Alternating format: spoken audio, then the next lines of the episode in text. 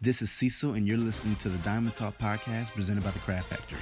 Now, here's Rob, Daniel, and yours truly to bring you the latest of what's going on around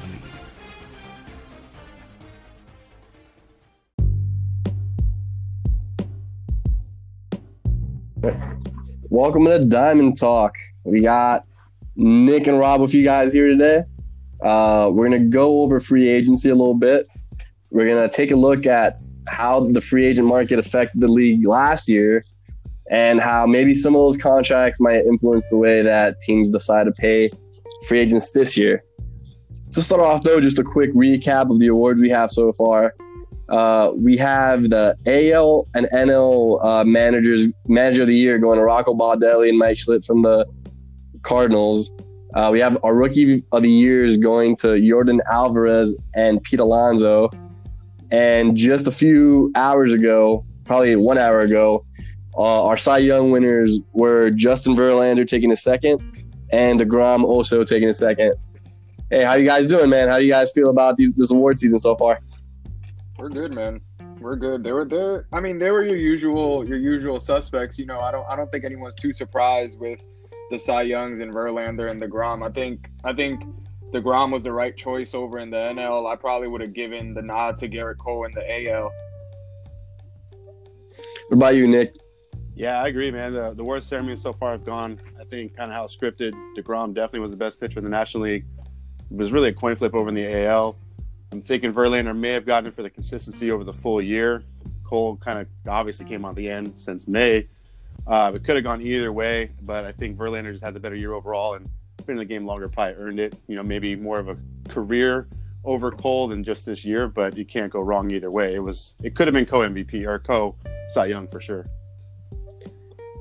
Yeah, I don't think anybody could, you know, so the Cy Young voting was actually pretty close. I think that they were separated separated by I think it was five first place votes, which gave Verlander the edge about something with like 11 total points or something like that. So it was, it was very close.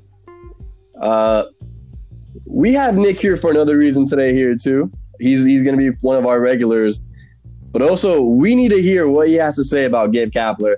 So just a little background: Nick's a Giants fan, and you know you, you can hear from him. What, what do you think about this signing, Nick?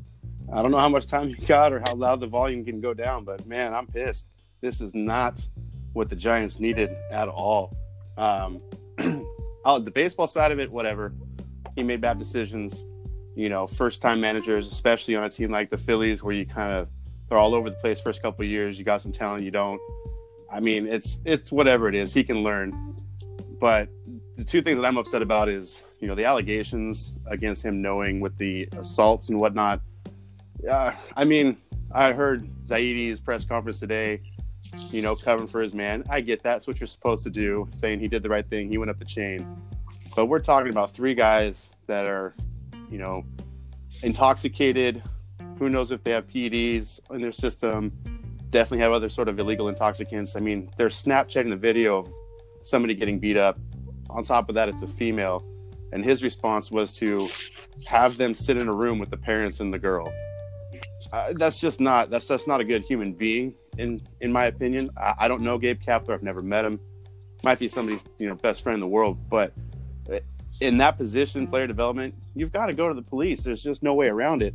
And if the the problem is, if he did learn his lesson, that's great. I hope we never get the instance to find out if he did learn his lesson. I hope he's never put in that spot again to decide what he needs to do, because that's even worse. I mean, somebody else is in an assault, but uh, it's just it's bad. It's a bad look.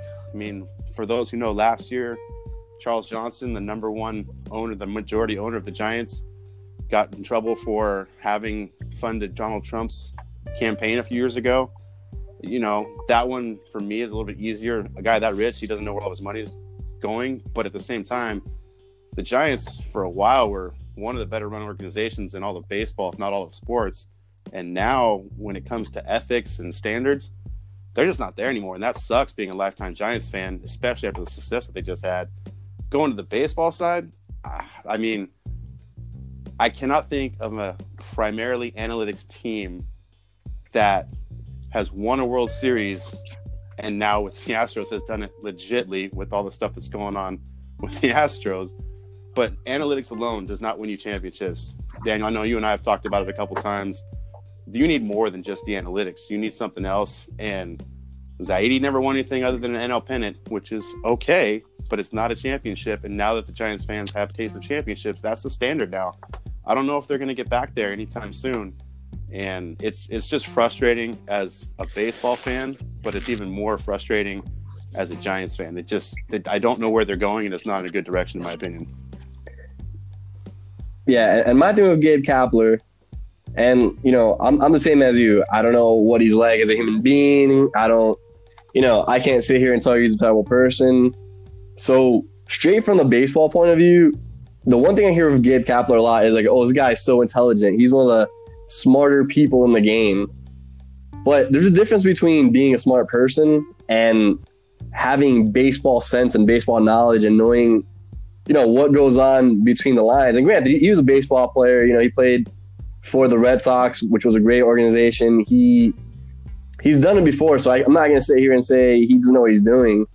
I just think sometimes when we when we delve into numbers so hard, a manager like Gabe Kapler, who you know he's going to play the odds more likely than not than go with his gut and that's gonna that's gonna hurt you in my in my opinion. But moving on, because you did mention something that has been hitting the news pretty hard, and that is the Astros' recent kind of uh, news making. So we know about three weeks ago, at the end of October, they were in the news for you know the the situation with their assistant GM and mocking a reporter about uh, Osuna's uh, previous domestic violence. Today, they're in the news for allegations of basically cold blooded just cheating. Uh, the allegations were that in 2017, they had been using video, video basically, and other technology such as that to gain advantage over pitchers by essentially relaying that information down to the dugout. You know, so first thing is Rob, what, what do you think about this? I know you, they faced the Yankees in 2017 ALCS and that was a game, and that was a series where the home team won every matchup. So if you had something like that going on, it, it might be a big advantage. What, what, what are you taking from all this? Right. Yeah. I think it. I think it's definitely something that the MLB has to look into. Um, I think that you know the issue. The issue with this isn't necessarily the sign stealing. The people that are getting caught up in in the sign stealing. That's not the issue. The issue is the methods that they were using to steal the signs sign stealing is something that has been going on in baseball by just about every single franchise, you know, whether it be major or minor. Um, it's just the, the method that they were using to to getting the signs, and it fe- you know it feels like the last couple years the Astros are have been involved in something with bad publicity just about every single year. Like it's one of the most talented teams in the sport. It's probably one of the best homegrown teams in the sport. They probably have the best collection of of four homegrown players in Springer, Altuve, Correa, and Bregman out of anybody. So you're talking about one of the most talented teams in the sport still needing a way to find an advantage against other teams. I mean, like at some point this has to come in a, to an end, right? Like there's just two there, there's a team this is one of the the premier teams in the sport right now and their reputation just keeps getting tarnished I know I've seen a lot of Astros fans online be like, "Oh, all the other all the other fans of all the other franchises are just mad because they lost to us." And okay, that's understandable. Sure, there are a group of fans from the Red Sox and Yankees and everything who are just like, "Oh, the Astros are cheaters."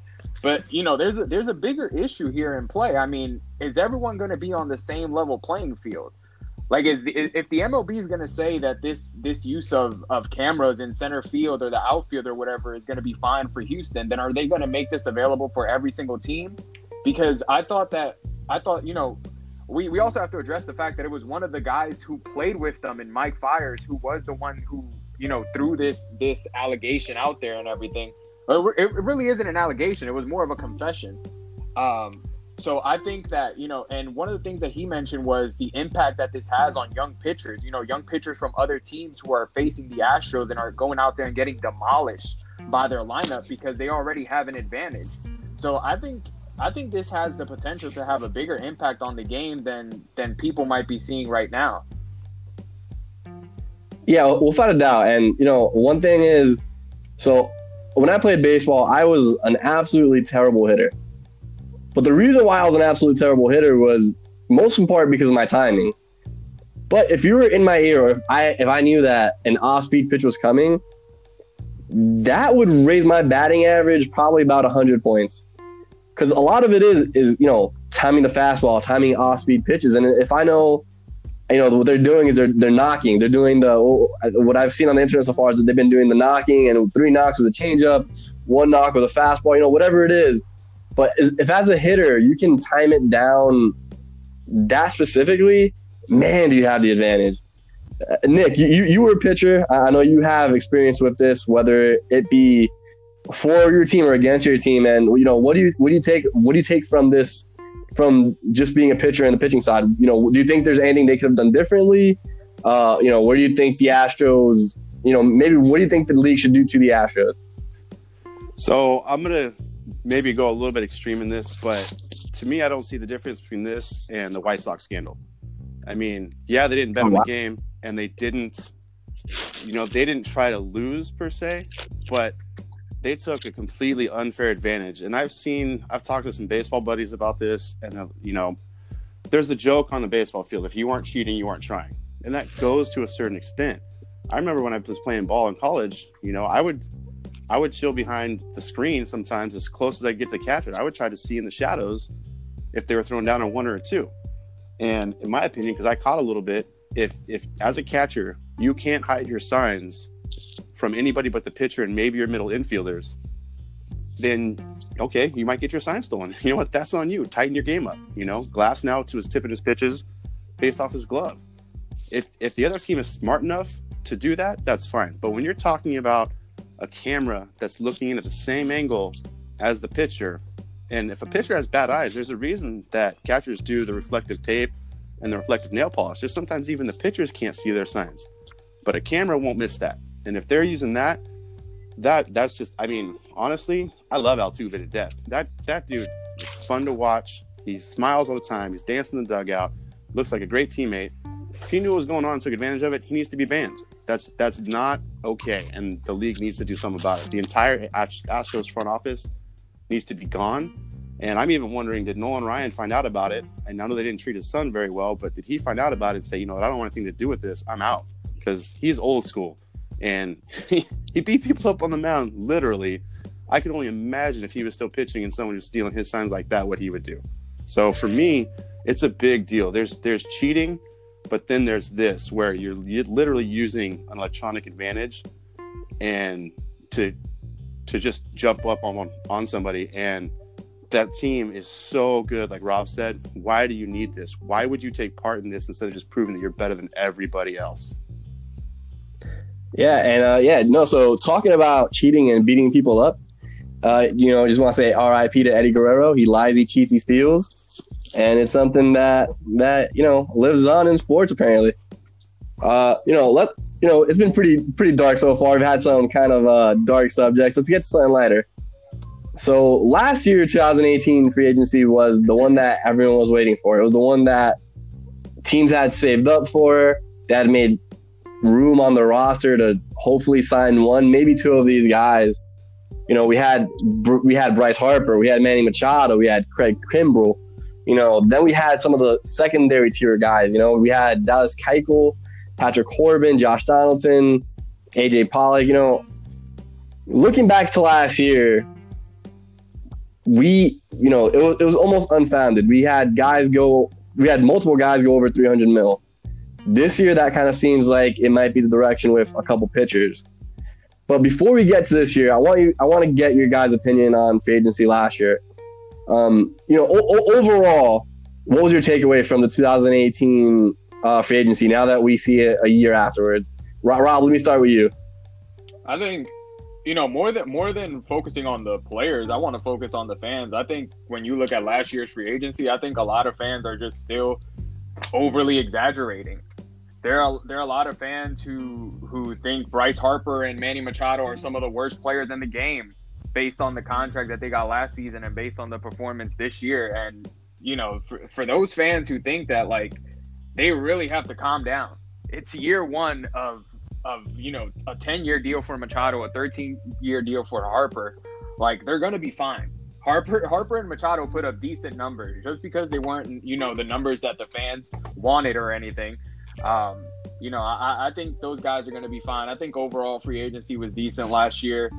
You definitely saw a lot more pitchers underperforming based on the contracts that they got, especially in the in the relief department. I think I think Patrick Corbin did a good job of, li- of living up to his deal.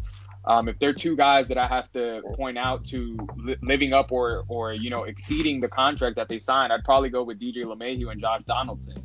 They're both in line. DJ LeMahieu should be getting an extension from the Yankees this year, based off the 12 billion that he got paid to basically put up a top five MVP finish in the American League. And Josh Donaldson was on a one-year deal with Atlanta at 23 million. You know, he might have he might have just gone out and earned himself a multi-year deal after the after the adjustments he made in Atlanta, and he really bought into to that team, who essentially has a lot of young guys leading it, especially in Acuna and uh, Al- Albies, Ozzy Albies. Um, but yeah, I, I think I think you know I'm still focused on on the two stars from that class in Harper and Machado. Harper Harper needs to come back this year and put up an even better season. I, you know, it was it was a little bit of a joke in in our past podcast when Gabe Kapler was still the manager of the Phillies. But I told you, I, I fully expect Bryce Harper to make a run at the NL MVP this year. I think he's going to have a, a tremendous season after these last two, you know, pretty decent seasons. And for Manny Machado, you know what? Manny Machado's road to success in San Diego is a lot easier than Bryce Harper's, in my opinion, because Bryce Harper is looked upon as being the number one option in Philly. That team is that team has a lot of talent, and Bryce Harper has to lead that team. Manny Machado does not have to lead the team in San Diego because, as we saw this year, Fernando Tatis Jr. is the real deal. That kid, that kid is going to be the leader of that team. So Manny Machado is basically just getting paid to be the, the number two option behind Tatis Jr. I'm still paying attention to those two guys and seeing how they're going to move forward with those big contracts. The, the big thing for me, especially with Bryce Harper, first let's let's get let's let's split this up a little bit because with Bryce Harper, you yes, there's the impact he makes on the field, but there's also the impact he makes for the front office. So this was tweeted a couple hours ago. All right, so agent Scott Boras believes that the Phillies earned enough money off the signing of Bryce Harper to la- from last year to pay for his contract for the next two and a half years. So basically, they believe that they grossed about 65 million years based on Philly attendance, as well as merchandise sales and things like that. So for someone like Bryce Harper, first of all, that's a huge effect, man. You just made you just made an organization about 70 mil in a season just by having your name in their program. Now, the, second thing with Bryce Harper is the play. I think that he's he, he's not what I want him to be defensively, but offensively put up the numbers. Like if, you're telling me that I was gonna get, I was gonna get 30, what was it? It was 35 home runs and 114 RBIs from one of my corner outfields. That's something you pretty much have to take. I don't know. I don't know a person who said who would say no to that. Granted, then you put it in context with the with the number for his you know salary and things like that. Like it changes a little bit, but those are still really good numbers. Those are still elite numbers. And then when we go to Machado, uh, we we look at his numbers. He hit 32 home runs, which was a little bit off his average, but we also got to think about the fact that he's playing in Petco Park. The day he signed that contract with the Padres, everyone should have expected different numbers as far as statistically, as far as output. He still had a great season. He played Gold Glove caliber third base. He's uh, what's it called? He's he's still a leader in that clubhouse. You saw that team around them get better offensively. I really do think he had a positive effect on guys like Hunter Renfroe and you know Fernando Tatis Jr. So we got to look at it as more of just the individual because these guys do affect the guys around them. Now, Nick, what, what were your takes away from what were your takeaways from last year's free agencies? I know we had we had a couple big pitchers. We mentioned Corbin. Uh, we also had guys like Nathan Eovaldi, Adam Ottavino. You know, what was your takeaway from last year's free agency? My biggest takeaway from last year was it. I think it changed the game for the offseason. The the next collective bargaining agreement is going to be huge because guys lost a ton of money in years in with the qualifying offer. I mean, Mike Moustakas should not be on a one year deal for the money he's getting. That that dude's produced for years. He's a solid defender, and now that he got moved over to second base, hopefully without the qualifying offer, he might get you know three, hopefully four years, at least fifteen to twenty million a year. Is that's what he's worth in my eyes right now. But that qualifying offer brought his value down so low. You guys got you got Kimbrel, who's maybe the best closer the game's ever seen. The stats say that. Even with Rivera, obviously he needs some longevity to it, but he's in the conversation. Not get signed until the qualifying offer goes away. That's insane to me. And the way clubs played their cards last year, it's scary. And I think it infiltrated into the younger class. I mean, Acuna Jr. with I, I don't remember his contract. I just know it's silly. Ozzy Albies is going to be like nine million a year for five years. That's just insanely bad contracts for guys who really could be in the Machado Harper money when their time came. But did they get scared because of what they're seeing with the way it's going? Did they want to get their money now before there might be a strike? That it's it's game changing all over the place. So that was my biggest takeaway from a particular player standpoint. Um, it was already mentioned, but I mean Corbin earned his money. That that dude, that dude balled out all year, especially in the postseason. If I mean, almost to the point where if he doesn't pitch another game, he might have already earned his contract. And Harper, as just as you were talking about with what Boras put out there, seventy million dollars that the club earned. I wanted the Giants to sign Harper so badly simply for the fact he is going to earn them at least $330 million over his 13 years. There's no reason not to offer him that contract just in merchandise sales, just in ticket sales over the life of the contract. Even if he does average for what he's done in his career, he's going to earn that back. And his potential of having another monster year is is very high because of how young he is. He was going to earn that money back in spades. The biggest takeaway for me, like I said, was just players really, really did not get treated right. And it's sad to see that. And I think the next collective bargaining agreement is going to be huge with how that changes. And I hope we don't see a strike. I hope the owners really figure something out to where that doesn't happen again because that just shouldn't happen. It's bad for the game. It's even worse for the players. Yeah. So you mentioned you mentioned the the future CBA agreement coming up, and you know I have down in my notes, man, all, a lot of contracts that came out last off season were what I call low risk, high reward kind of deals. So when you mentioned giving somebody like Josh Donaldson 23 million for that one season, he was coming off he was coming off a rough year, but you knew his you knew his ceiling. You knew that he had there was a great chance that he would be somewhere near his MVP level, which he was. And for a lot of parts of that year, he was their best hitter, even with Acuna in the lineup. You know what I mean? And then you have guys that were, were still young. You know what I mean? So well, by, by that I mean uh, what's his name? Yasmani Grandal, who's a catcher, who turned down a long-term contract for the Mets because he thought he was getting underpaid and took a one-year risk on himself. And I think he went well. He, he got that team back in the playoffs. He's great behind the plate, so we gotta see where that goes. All right, right now we're gonna take a little break. When we get back, we're gonna talk about this year's free agent class and what we think the numbers might be and where these guys are going. So sit right there. We'll be right back.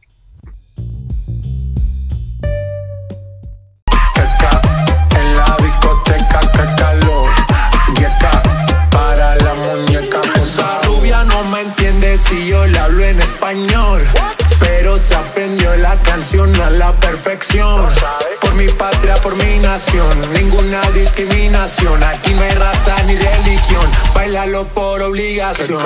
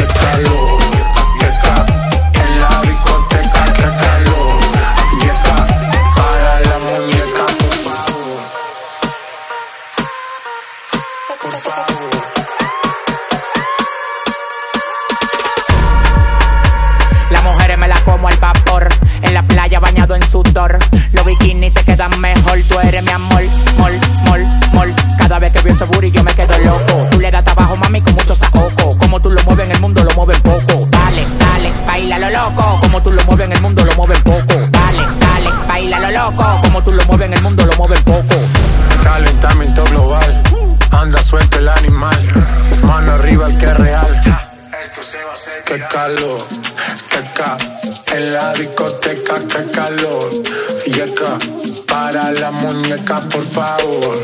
Qué ca, En la discoteca, que calor.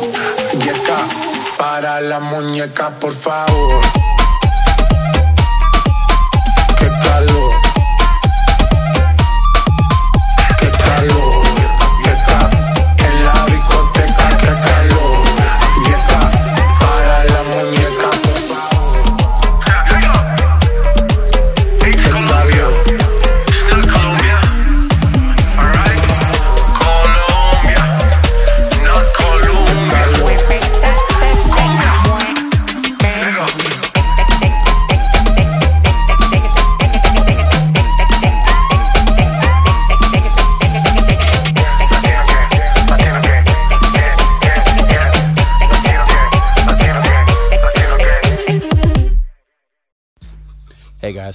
When you listen to the podcast and you hear the title SSAW Live Sports Podcast presented by the Craft Factory, you're probably wondering what does the SSAW stand for? Well, it stands for Specialized Sports Analysis Worldwide.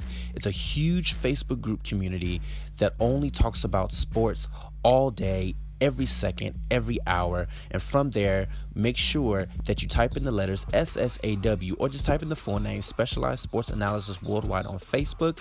When you click on it, make sure you put a request in. One of the founders will click on your request, and from there, you join a huge community that loves to simply talk about sports every day and every second. We talk about a wide variety of things from basketball to football to soccer to everything, you name it, even world wrestling entertainment, everything under the sun. We love to talk about it because we simply just love sports. So, again, it's a Facebook group, a huge community that's waiting for you. Make sure you type that name in, and we'll welcome you wholeheartedly. Welcome to SSAW.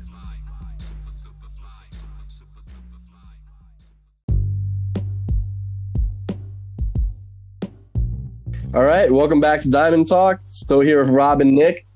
We're going to this year's free agent class. And the one thing I feel everyone wants to know is where do you think Gerrit Cole is going? He's the big guy on this list. He's he's going to be the highest paid most likely from both the position players and the pitchers. We saw the kind of effect he made on the on the Astros this year. He just finished runner up in the Cy Young voting. So where do you guys have him? We'll start off with you, Nick. Where do you think Gerrit Cole's going to be going? I've got it like 98% he's going to the Angels. He's a SoCal guy. They need that starting pitcher. They've been known to break the bank. They're going to have money coming off the books in the next couple years with some of their bad contracts. Um, I mean, it there it doesn't seem like any more of a perfect fit at all for him not like if he doesn't go to the Angels, I would be shocked. It just matches for everybody. I can't any imagine them losing out a bidding war. Yes, some teams have more money per se, but the Angels have just as much money as anybody else, and this is the guy that they need desperately. And he's from the area. It just doesn't make sense for him not to go there. And I think he'll get a contract that just kills what Price got. I mean, it's probably going to be 78 years, 250, 260 million dollars. Rob. So I don't think Nick knows how we do it here. I'm gonna need you. I'm gonna need you to tell him why the Yankees are gonna land Gerrit Cole and why he's gonna be our ace next year when we're, when we're heading to the playoff. Let, let, let him know, Rob. Right, yeah. So, with all the hope in the world, I do hope Gerrit Cole ends up in pinstripes. Um, I think it's still the same as la- as the last episode we had talking about him. I have the Angels, the Yankees, and the Dodgers as the top three teams that are going to be after him. He's definitely going to have a lot more suitors. I think they're just going to fall out once once the numbers. You know, Boras Boras loves to to elevate his players. If you want to go with that, you know, he always tries to get them that last dollar he can. And I think the Angels, um, like Nick said, the Angels are going to be ready with a good deal. The Yankees are going to be ready with a good deal. The Yankees definitely need pitching more than the Dodgers do. I think the Dodgers are just doing this. You know, the Dodgers landing Gerrit Cole is essentially an overkill move for them. You know, they already have Kershaw, who might not be as reliable in the postseason as he is in the regular season, but you also have Buehler and you have uh, Ryu, who I expect to re-sign with them as well.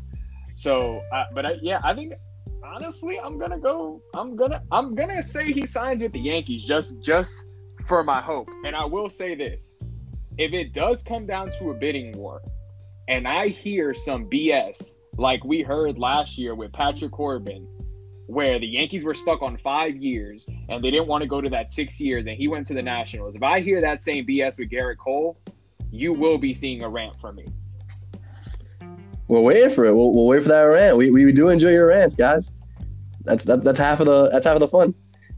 Hey, before Yeah, we on to the next guy, real quick, I, would, I just want to say I think there's a dark horse in this race, though. Uh, especially with the, the dark horse, believe it or not, even though I don't want him to get him, are the Giants. Because Bumgarner's gone. I don't think he's coming back. I know we'll probably talk about him a little bit. But Zaidi's biggest contract when he was with the Dodgers, and I know he didn't sign all the checks in, was Clayton Kershaw. And he sees the value in pitching. And from a you know from an analytic standpoint, Gerrit Cole is that dude. I see the Giants as a dark horse in the Cole sweepstakes. Yeah, I, look, I'll be over Gerrit Cole. Uh, you know what's called Boras is already having lunch with with Moreno out here in California. I expect that lunch with uh, Brian Cashman to be coming. Brian Cashman to be coming really soon. Uh, so we'll see One what more- happens with that. One, one What, what happened? Go, quick quick thing on Gerrit. Cole. Last year we were talking about Machado and Harper getting three hundred million dollar deals. Bold, not really bold prediction, but my prediction on the offseason, there will not be a single three hundred million dollar deal this offseason, but Gerrit Cole will get the biggest overall contract this offseason. Agreed.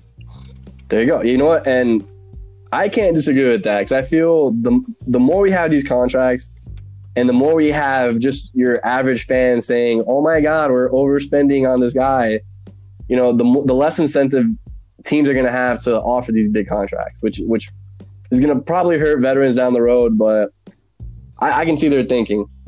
Yeah. Uh, our next guy, also also a pitcher. Um, this guy's a little bit more interesting. It, I, you know, some people might be surprised that he decided to opt out from his current contract, but of course, I'm talking about Stephen Strasburg. Uh, he just won the World Series with the Nationals. He finished top five in Cy Young voting. There's some rumors that he goes back to San Diego. You know, other rumors going back to the Nationals. Uh, Rob, where do you think we see Stephen Strasburg next year? I think we see Stephen Strasburg in DC. I think he I think he's gonna have as many suitors as Gerrit Cole. And I think, you know, the team that you just mentioned, San Diego, I think San Diego is gonna go hard after Stephen Strasburg, same way the Angels are gonna go hard after Gerrit Cole. So it wouldn't surprise me if he ends up in San Diego. I just think, you know, the Nationals just just won a World Series title. And I think it would be in their best benefit if if they if they keep uh, Stephen Strasburg because I don't know if they're going to be able to keep both Rendon and Strasburg, and you definitely can't let both of those guys walk away. But you know, at the same time, one of the things that I've been saying constantly is a lot of teams in the MLB get really complacent after they win a title, so they might be willing to let Rendon and Strasburg both walk.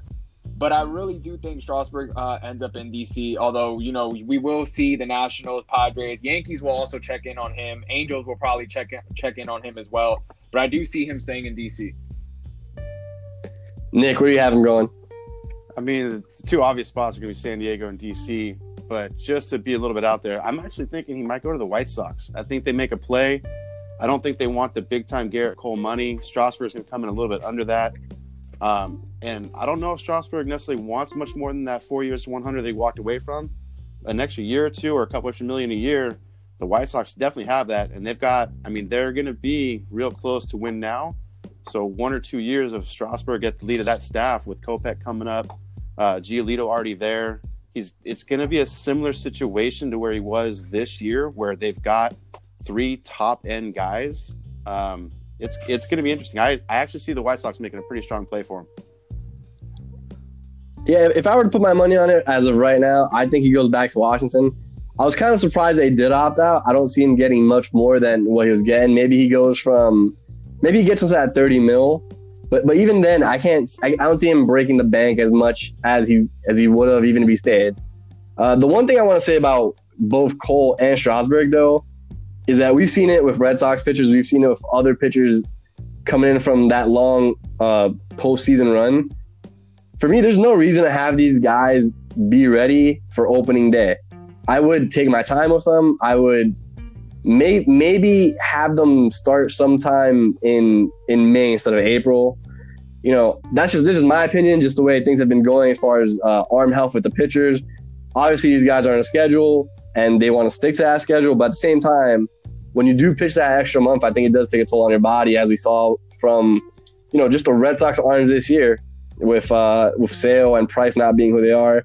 You didn't see it with the Dodgers, but the Dodgers also have eight starting pitchers that they throw out there throughout the regular season. So that's just something I want to look out for.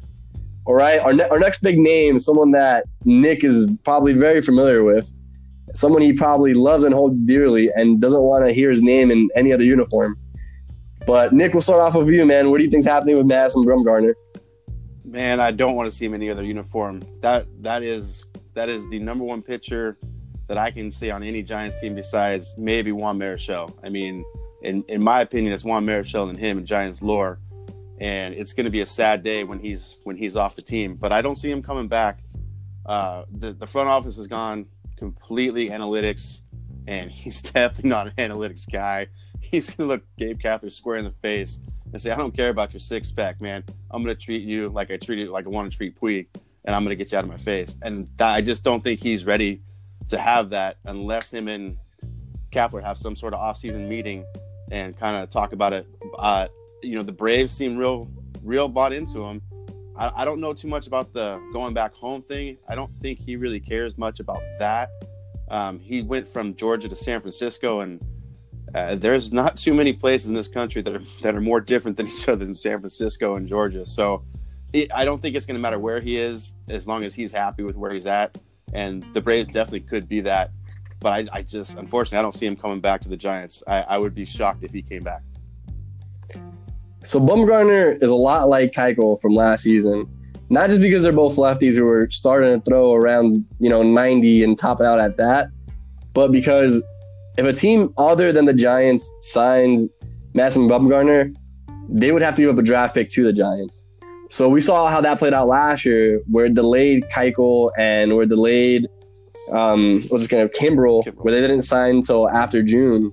So that's something to think about with Madison Gar- Bumgarner too. Hey Rob, you gotta tell Nick why his dreams are gonna be crushed, and we're gonna see him in pinstripes too, because we're taking everybody. All right, I'm not. I'm not gonna say Madison Bumgarner go go to pinstripes because I just I feel like we we we need to be targeting like bigger people. No offense to Bumgarner. I mean he's he's all great, but uh, I I honestly think I honestly think Bumgarner is gonna end up in Atlanta. I think they've probably had the most interest in him for for over a year now. There is a chance he does stay in San Francisco, and you but you know I I've been all about the Giants uh, trading him since the deadline this past year. Simply, you know, based off the performance that he had this year, I thought that the Giants should have probably taken advantage of of the market and the desperate need for pitching at the time. They probably could have gotten a better package in return for him. Um, so, but I have him going to Atlanta. I think I think that for Bumgarner, there definitely are some sleepers. I would probably throw the Phillies in there simply because the Phillies, with all that talent, they're highly lacking in pitching, and you can't possibly expect to make a postseason run with just Aaron Nola and not having somewhere uh, someone there to to back him up. And I think Bumgarner could actually be a very nice piece behind Aaron Nola in Philadelphia, but I still got him going to Atlanta. Yeah, so so me with Bumgarner, there's two things. The first thing is I do not want him in the American League because I want to see him hit. He he is he's a monster with the bat. He's one of the, he's one of the few pitchers that I want to watch the at bat because I don't expect a bunt or a you know or striking out on one of those fouled bunts. So I, I want to see Bumgarner in the National League. That's first of all. Second of all, as far as we're as far as teams, I think there's two teams. Rob mentioned one of them. The first one's the Phillies. I know Girardi loves them you know, Girardi was talking about him on MLB tonight because he was kind of on a down year because he, had he had to have a job this year. And Girardi is very big into Bumgarner. I don't know if Phillies are completely into the whole analytics revolution as much as some of the other teams. So I think that might be a fit. The second team for me is the Padres. One, Bumgarner kind of looks like a hippie. I could see him picking up surfing. I, you know, it- it's something that I could see him doing. He should enjoy his weekends when he's when he's not pitching on uh, Friday nights. Uh, no, but no, you know, he's he's a pitcher who's pitched in the division. The you know what's it called? The Padres are very young. They can use a veteran who has won games at its highest level. And if I'm a GM, I want that kind of person around my team, especially when I'm trying to teach our young arms how to be professionals. So that, that's another one for me that you know it, it might be an outside shot, but it wouldn't be the most surprising thing. I have the All right, my dark horse with him. There you go. We got two dark horses. That's enough for a chariot. Um, all right, next guy we're gonna go here. We're gonna go with the biggest hitter on the market as of right now. He had a great postseason. He might win the MVP tomorrow night. Uh, of course, I'm talking about Anthony Rendon. where do you guys have Anthony Rendon going after the amazing season he had, which was on his contract year? Lucky for him. Uh, Rob, what do you see happening with Anthony Rendon? I think the Nationals have to keep him, man. Like they they I I remember seeing they offered him like a 200 210 million dollar contract and I don't think I don't think he accepted that. But I think the Nationals have to make every push to to keep them. I don't think I I think their fan base is glad that they won the World Series, but I don't think their fan base would accept losing Harper and Rendon in back-to-back seasons. You know, uh, like there there's the case to be made that this this team is essentially in the hands of Juan Soto. You know, just like Fernando Tatis out in San Diego, I expect Juan Soto to be the number one option for this team. But you know, Anthony Rendon's a veteran, and he's a veteran who's been doing it at a high level. And these last couple seasons, he keeps getting better and better. I mean, I mean, think about it. In, the third base department, the only guy who I like officially put over him without like second guessing myself is Nolan Arenado. You know, after that, Anthony Rendon is in the conversation for second best third baseman in baseball, along with guys like Alex Bregman, Manny Machado, Matt Chapman. You know, he's put himself in that conversation for a reason. Um, I think you know what, and this this might uh, make one person in the group happy, but like Nick mentioned earlier with uh, Stephen Strasburg, I think we hear the White Sox around Anthony Rendon. You know, I think the White Sox are that team that they have a lot of young guys, but they're also desperate for a massive name in on that roster. Like we saw it last year with all the Harper talk. We definitely saw the heartbreak because they they look to be in on Manny Machado 100%. So I think I think this season we might hear the White Sox again trying to trying to get third base covered with Anthony Rendon. Guys, look, I know Gibson just got married, but that doesn't mean that his gift should be just handing him like all these players. You know what I mean? Like the White Sox, they'll be all right. Let's let's stop giving him people. No, they're not going. Right. They're not going there. I just like giving him a little bit of false hope. All right, man. All right, Nick, where, where you got where do you got Rendon going? Uh, so first, I should have gone first because Rob just stole all my notes word for word. So copy paste, all delete, all that good stuff.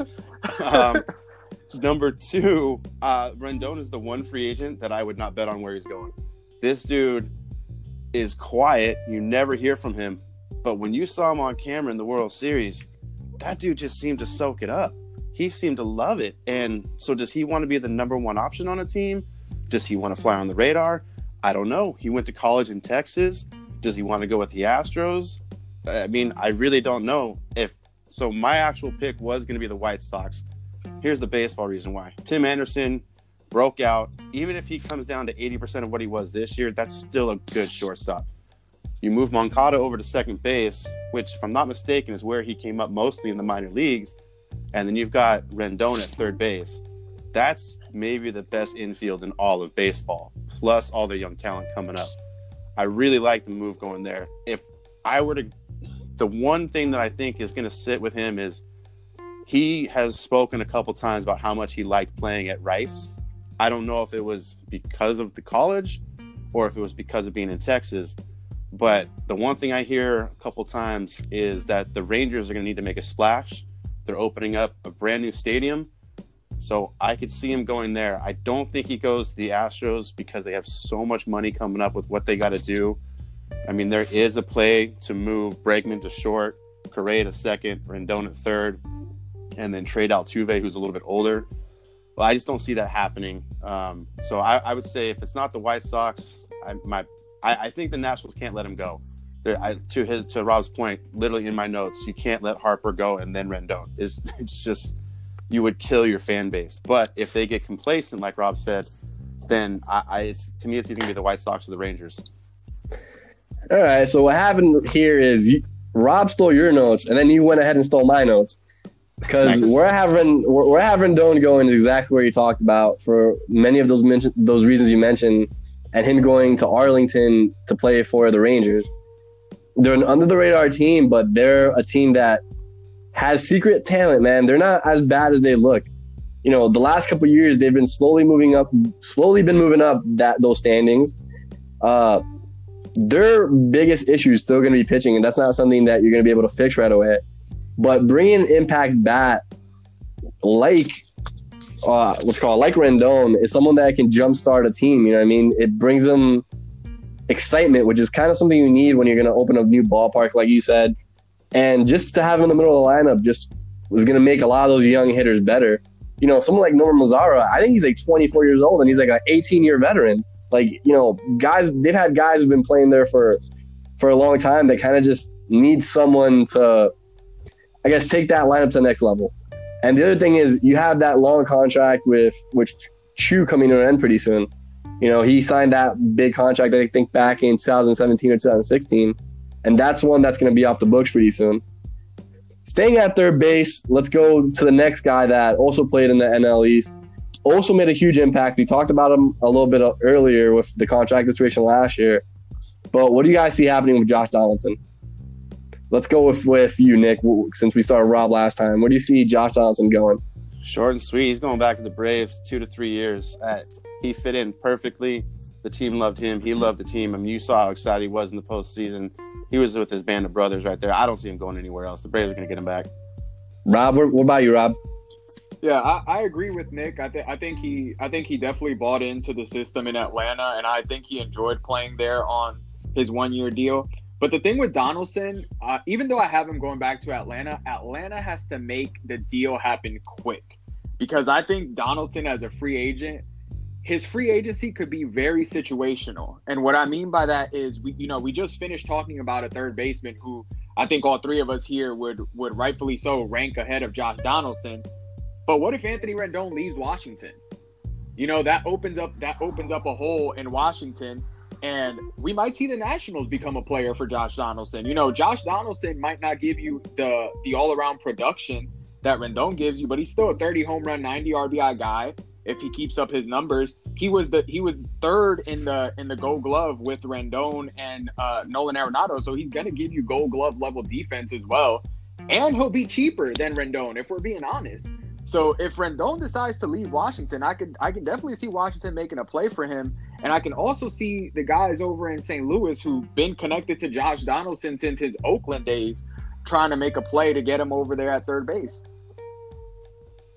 Yeah, you know, uh, for me, Josh Donaldson is one of the most interesting ones because he's one of those guys where if you're Josh Donaldson, do you turn down two for 55, where you're essentially making what $24.5 million for the next two seasons? Granted, it's not the long term contract you want, want, but you're not making a lot more money than that, even if you do get a long term contract. So for me, that opens up teams like we mentioned the White Sox the White Sox strike me as a team that doesn't really want to invest in one particular player. I think that's why they passed on on Machado. I think that's why they didn't even look at at Harper. But if you told them, hey, look, we're gonna have this established veteran come in here, and we're gonna pay him, let's say two for fifty, or you know, maybe even three for sixty, something like that. I don't know if Josh Donaldson could turn that down. You know, the next team like that, you talked about, you know, Nationals. I think it's one of those things where dominoes can really fall depending on where Rendon goes, it opens up teams like the Rangers. It opens up teams like the White Sox, like I just mentioned. You know, the Braves are an obvious choice.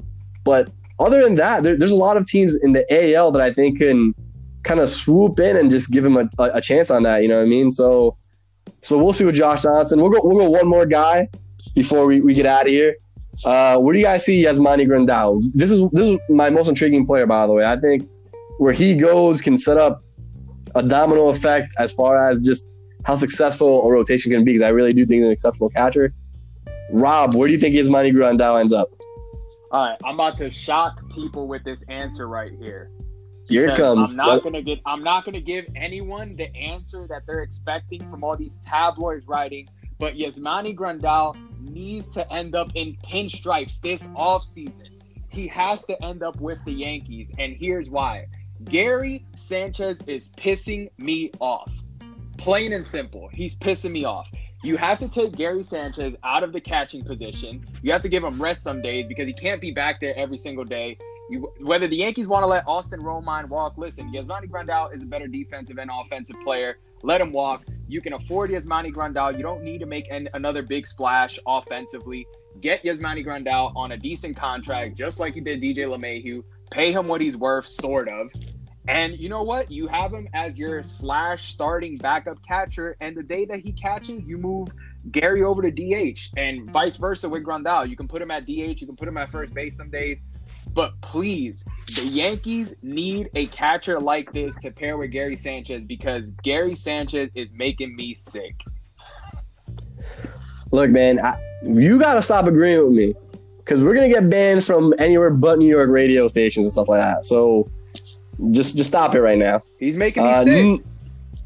yeah, you know what? He, Gary Sanchez will do that to you. He, he's a very uh, boomer bust type player. Nick, where do you have Gr- going? Where do you want to see him next year? Before that, I, I want to throw a little bit towards the Gary Sanchez shade. I mean, okay, let, let's be real here. Who does he have to catch? Aroldis Chapman, 105, 105, 104, 105, with a 98 mile an hour slider. That's not easy. Then he's got to catch Adam Ottavino, maybe the dirtiest slider in the game.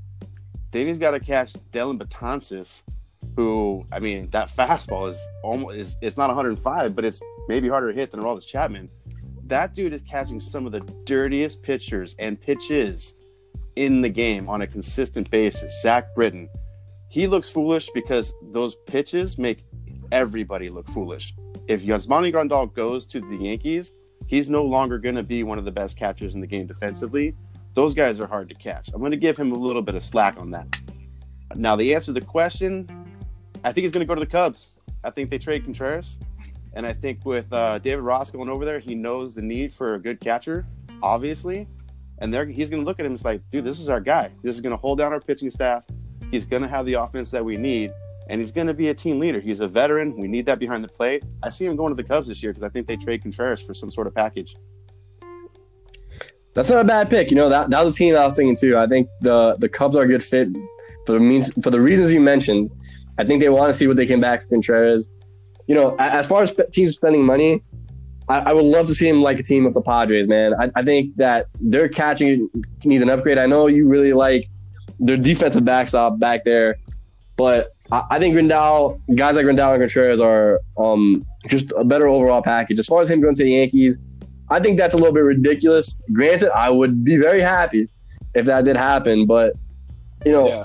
Eh, the teams we mentioned, as far as you know, the younger teams, as far as like the Padres and the White Sox, I think those are teams that need veteran backstops that that they don't even know they might need, but those the veteran backstops typically help out the rotation, and they also help out in the lineup if they get hit, which Rendell can. All right, guys. Before we finish, we're about to finish right now. I just want to give you a quick que- some quick questions. Right, we're gonna call this segment "Quick Pitch." No, we didn't steal it from MLB tonight. It's just really good damn phrase for this thing that we're doing. All right. So I'm gonna ask your questions. Just real quick answer, okay? All right. It's gonna be a, a, a, yes or no question. All right. Would you Would you rather have Gerrit Cole for the next five years, but you're gonna overpay him, or take someone like Madison Bumgarner for one year with the high upside of possibly winning you a ship and not having to pay him for more than three years? Rob, you go first. I'll take Eric Cole. All right, Nick, what do we got? I'll take Eric Cole. All right. Third base. Let's go. Who do you guys have as the better third baseman for the next three years? We're gonna go Nolan Arenado, Anthony Rendon. Nick, you're first. Nolan Arenado. Rob, Arenado, too easy. too easy. All right, let's go a little harder then. All right. Best defensive third baseman. Are we going Arenado or we're going Chapman next two years? Rob, you're up. Arenado. Nick, Arenado is not even close. I've seen that guy make plays that I don't think even Chapman even dreams of making. Oh man, we're gonna have some angry uh, Oakland fans. All right, who do you want as your backstop? Because we mentioned both these guys. Would you rather have Yasmani Grandal or Willson Contreras? Contreras. Grandal. Nick. Grandal. Wow. Okay. Finally, finally disagreement. All right, and last but not least, let's just stick with the starting pitchers. Would you rather go Gerrit Cole or Stephen Strasburg, but on a friendlier deal? Nick, you're first. Gerrit Cole. Cole. Rob. All right, all right, there you have it. We're gonna have to make the questions a little harder for for next time out. But hey, guys, thank you for listening to the Diamond Talk. We'll be back with an episode next week. We'll be talking about more free agents. There's a lot more left, not just those big names. Uh, and one more thing before we go, if you ever want to know what we're talking about, we have a lot of inside jokes on the show. Uh, find us on Facebook at SSAW. It's a community full of sport fans. We talk more than just baseball. We talk baseball, football, basketball, some soccer, you know, find us on there. You can find out what we're talking about here sometimes. Just a fun thing to do all day when you're at work and don't want to do anything at work. So thank you for listening, and we'll see you guys next time.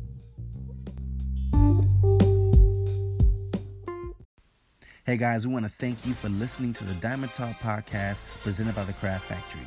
Stay tuned for the next episode. But until then, if you have any statements, comments, or you want your questions answered live on the podcast, feel free to email us at diamondtalkpodcast at gmail.com. That's diamondtalkpodcast at gmail.com. See you soon.